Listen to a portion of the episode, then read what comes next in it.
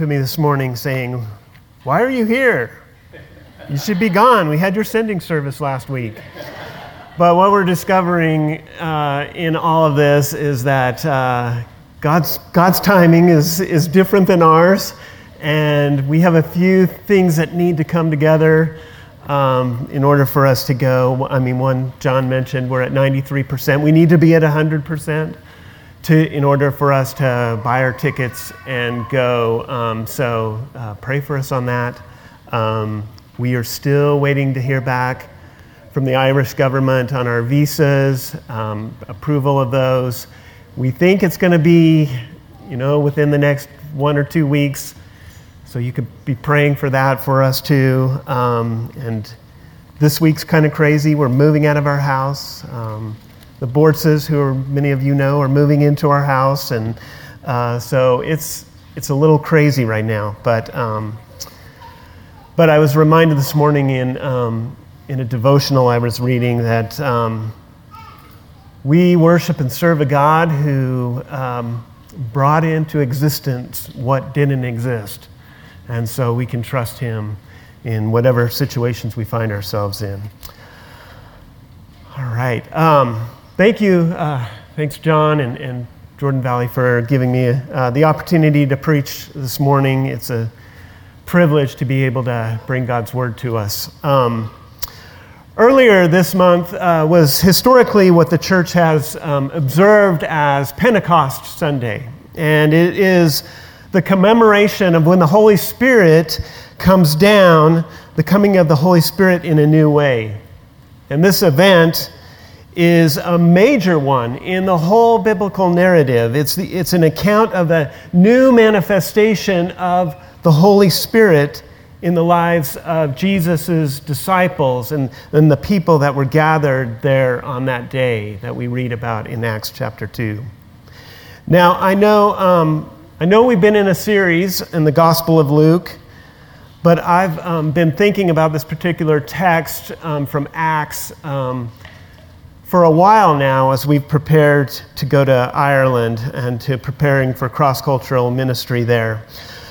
So we're taking a break from Luke, the Gospel of Luke this morning, but um, we're still looking at the writing of the same author who authored, who wrote the Gospel of Luke. We're, we're looking at the sequel to the Gospel of Luke, the uh, Acts of the Apostles. So this is Acts 2 1 through 13. I think it's going to be up on the screen. And let me read it for us, and then, and then we'll dive into it. When the day of Pentecost came, they were all gathered together in one place. Suddenly, a sound like the blowing wind of a violent wind came from heaven and filled the whole house where they were sitting. They saw what seemed to be tongues of fire that separated and came to rest on each of them. All of them were filled with the Holy Spirit and began to speak in other tongues as the Holy Spirit enabled them.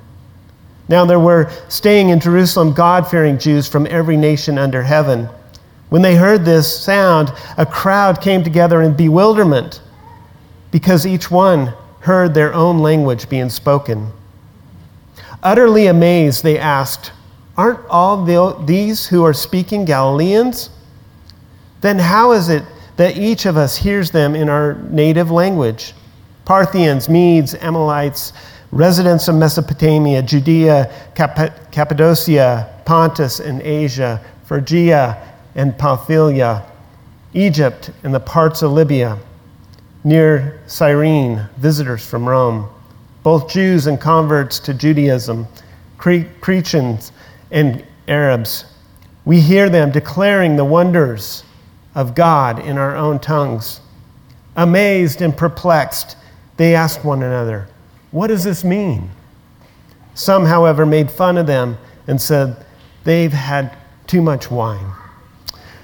Let me pray for us as we look further at this passage of Scripture in God's Word for us this morning. Oh God, we come to you today, and I am grateful for your Word, for your Word that's life giving for your word that gives us um, what it means to have salvation in you, for your word that lays out the whole biblical narrative of what you're doing in the world and the lives of your people. And Lord, it is good news for us. And I pray, God, that, um, that you would use it this morning to change us, that you would use your word in a powerful way, that, that the Holy Spirit will, will work in us in such a way that we would be drawn closer to you today, that we would be spurred on to live for you more wholeheartedly. So I pray, Holy Spirit, speak to us. Pray this in Jesus' name. Amen. Well, author um, David Sedaris says this. He writes this I haven't got the slightest idea how to change people, but I keep a long list of prospective candidates just in case I should ever figure it out. change. We, uh, we want people to change, we want others to change, those around us. We want to we want them to change, but don't we also want change in our lives? We want to see those aspects of our lives where we're unmotivated. We want to see them energized and, and motivated. We want to see all of the broken stuff in our lives, those broken things in our lives, we want to see them fixed, changed. We want to see the lack of a, our lack of ability sometimes to connect with God and others on a deep level. We want to see that changed in our lives. But how does change happen? How does it happen? Fleming Rutledge, in her book on, of devotions called Means of Grace, she says this The Spirit is a mover. When the Spirit shows up, things happen. In this passage we're looking at today, I want us to see that when the Spirit comes, change happens. And we're going to I want to look at this in three ways. First, when the Spirit comes, mission happens. Second, when the Holy Spirit comes, healing happens. And then third, when the Holy Spirit comes, connecting with God happens. First, when the Holy Spirit comes, mission happens. In the first chapter of Acts, Acts 1 8, Jesus promises his disciples that they will receive power when the Holy Spirit comes on them.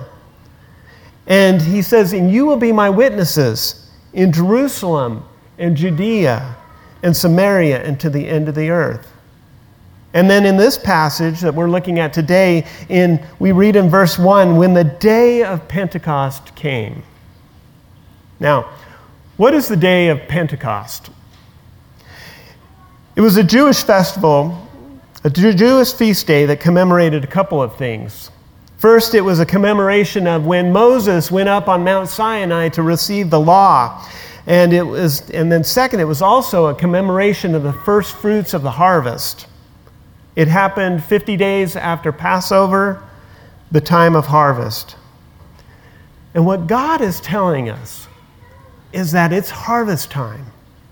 It's harvest time, and they are to go out. God's people, his disciples, are to go out into the world on mission, proclaiming him, glorifying him in the world on mission.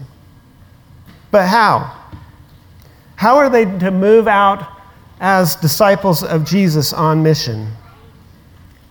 Well, they need their desires of their heart changed.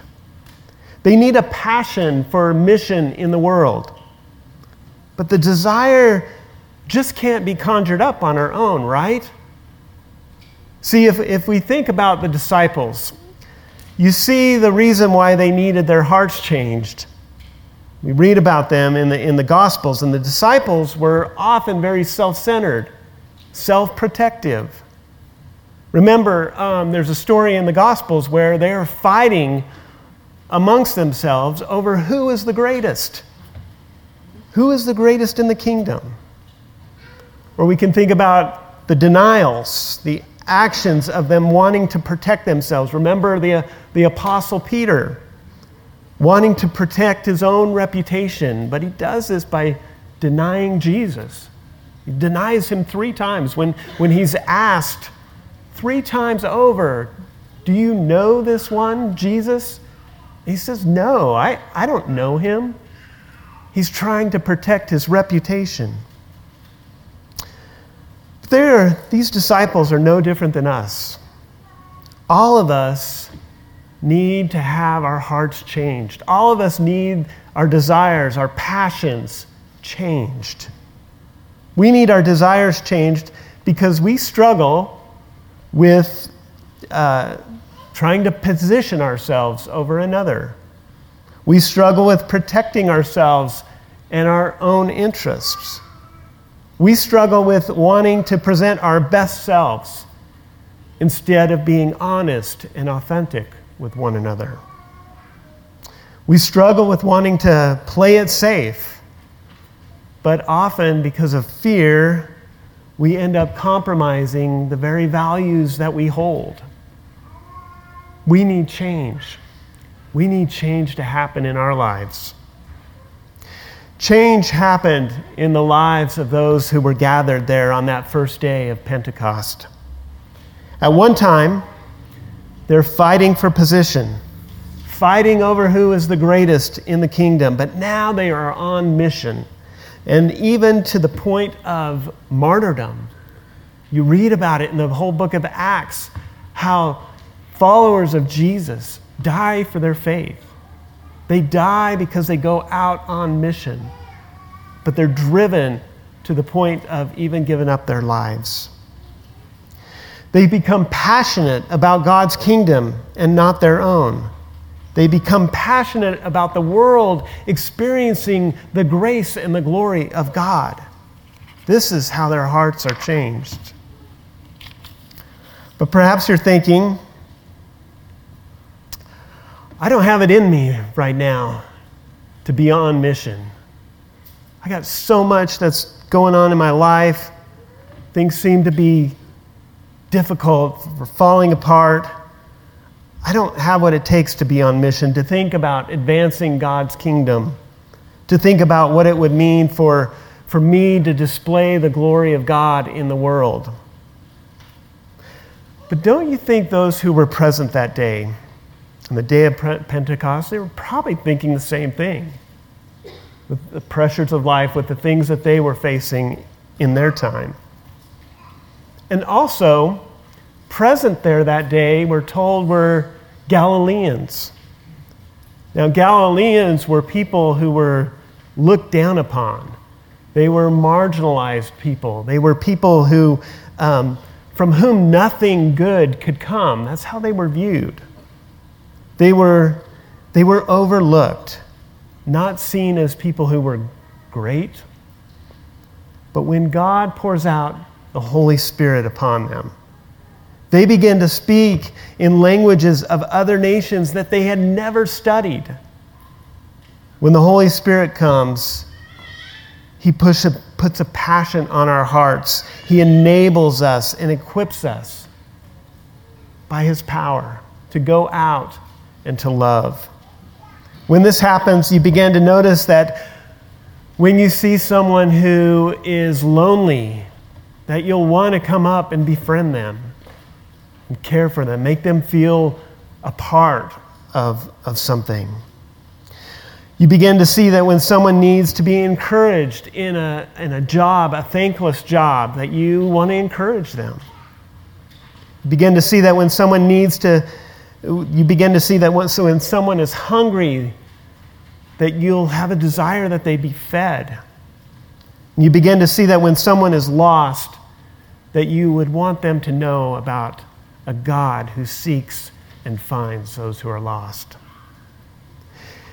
If you are not experiencing a heart for the world, me encourage us to pray and ask the Holy Spirit ask, call out to God. When the Holy Spirit comes, mission happens. Second, when the Holy Spirit comes, healing happens. What we see here is, is quite remarkable. When the Holy Spirit comes, everyone begins speaking in their own language. It is not, um, it is not the English language or something that be- people begin to speak in, but it's in many languages. And what I want to point out here is that we need to know that we are not first and foremost English speakers. If you're, if you're an English speaking American, or we're not, we're not first and foremost Americans or whatever nationality you are. When, when the Holy Spirit comes, it comes on everybody. And it evokes not a particular language, but many languages. It's a beautiful thing. When the Holy Spirit comes, it begins to break down also our pride. And it begins to break down our pride in such a way that relationships, the healing of relationships, happens.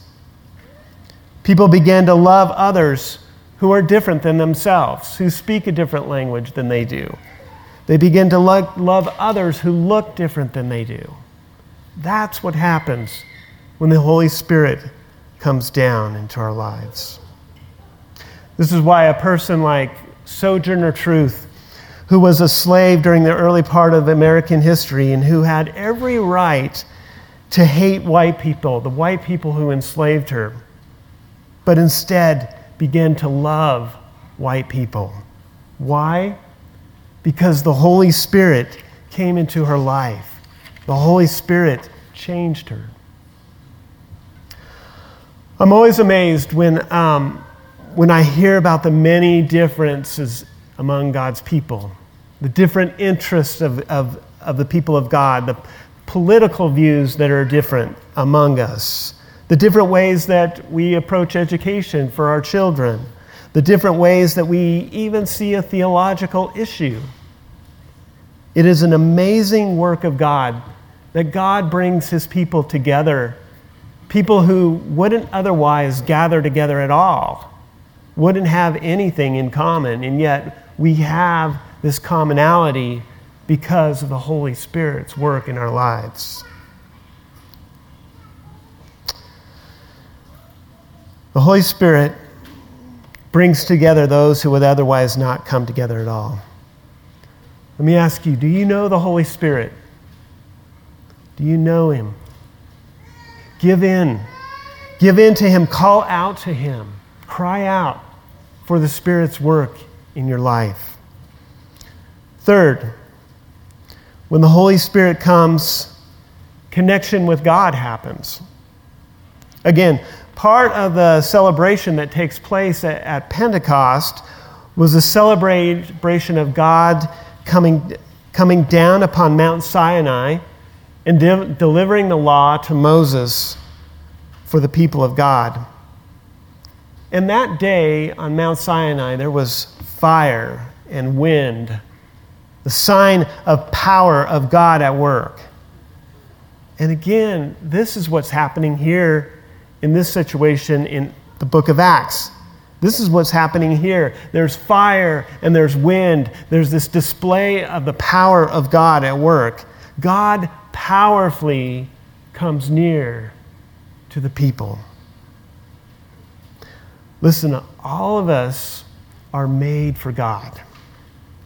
And until we give in, until we quit running from Him, until, until we give in to Him, we will always find ourselves restless. We will be anxious. We will be not at peace. In fact, this is what the whole Bible is about. It is about a God who pursues people. It's about a pursuing God who, who comes after us who want to run from him. He comes after us. He pursues us. He pursues us relentlessly because he loves us. That's the kind of God we have.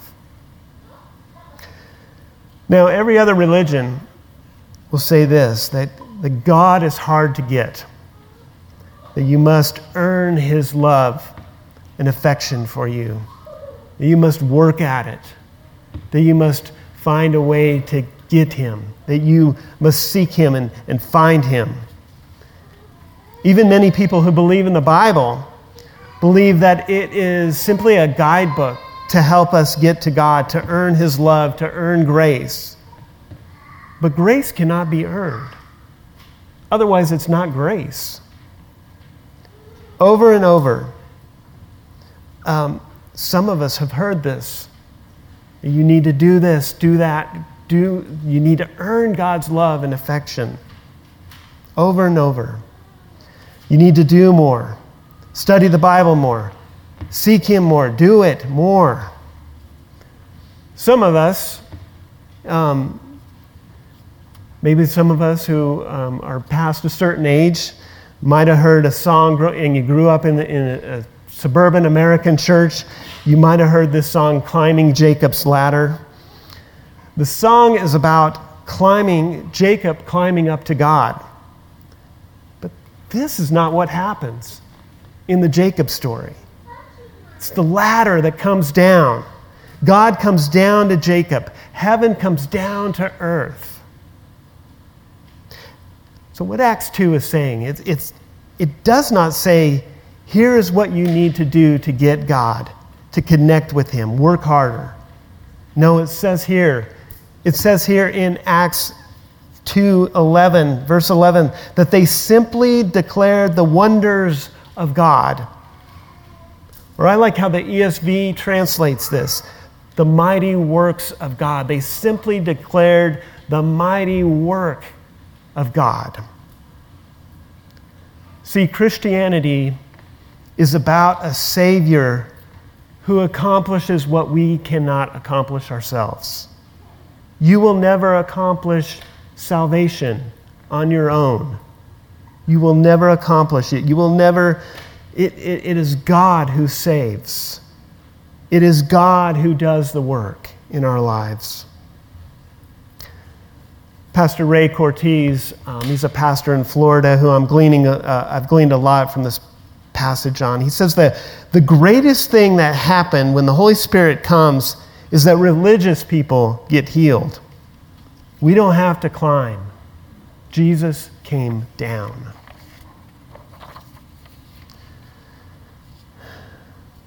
The Holy Spirit comes down.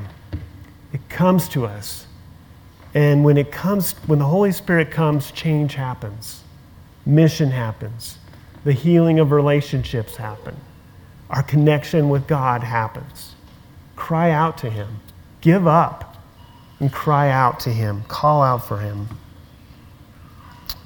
Pastor Ray Cortese, he, he goes on to talk about this passage.